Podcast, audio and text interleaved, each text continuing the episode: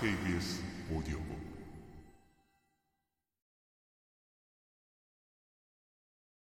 워홀은 상실이 발생할 조심, 친구가 헤로인의 갈고리에 걸려 시달리면서 편집증과 몽유병 사이를 오락가락하는 모습을 지켜보며 위협의 암시를 분명히 느꼈을 것이다. 그런데 죽음이란 그 무엇보다도 심술궂은 것이어서 친구들 중에서 제일 먼저 죽은 사람은 다름 아닌 워홀이었다.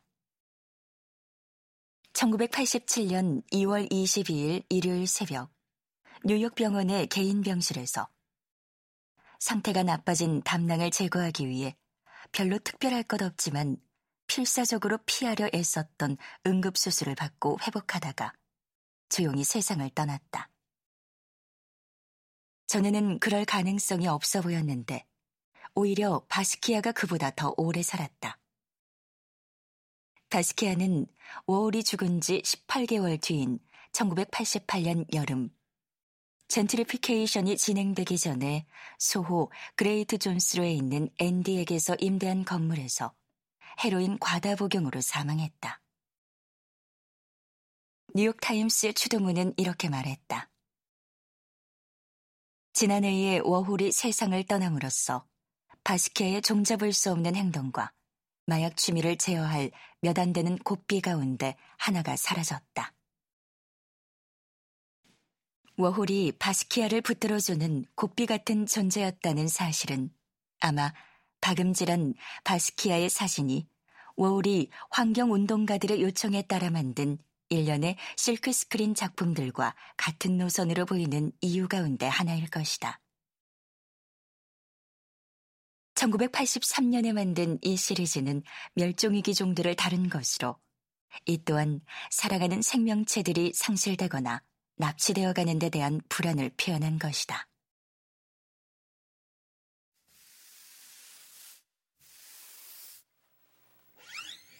각 작품은 위험에 빠져서 구제해낼 시간이 점점 없어지는 생물 종 하나씩을 보여주는데 그 중에는 아프리카 코끼리, 검은 콧불소, 큰뿔 영양 등이 포함된다.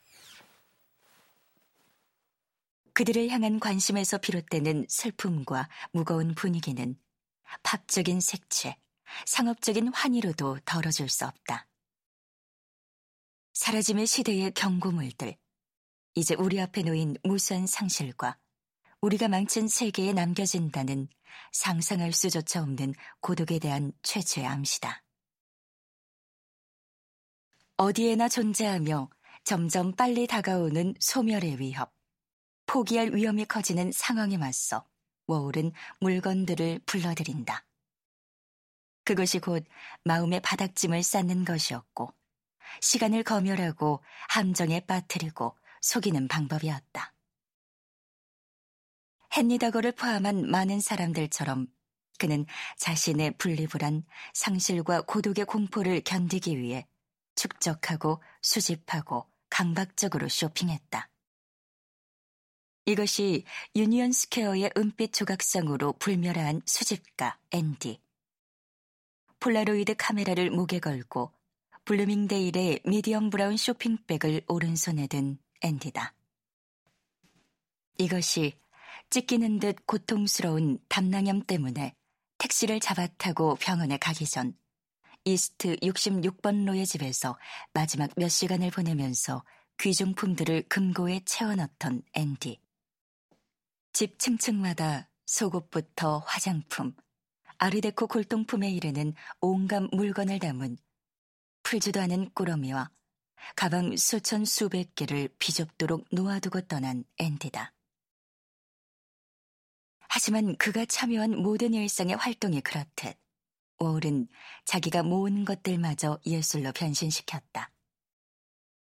그가 만든 가장 크고 가장 광범위한 예술 작품은 타임캡슐로 그의 생의 마지막 13년 동안 팩토리로 흘러들어온 온갖 폐기물을 담아 봉인한 갈색 마분지 상자 610개로 만들어졌다. 우편 엽서, 편지, 신문, 잡지, 사진, 물류 송장, 피자 조각, 초콜릿 케이크 한 조각, 심지어 인간발의 미라도 있었다. 그는 상자를 팩토리 내의 사무실에 하나, 집에 하나 두고서 가득 차면 저장고로 옮겼다. 그는 원래 그것들을 팔아치우거나 어떤 식으로든 전시하려 했다.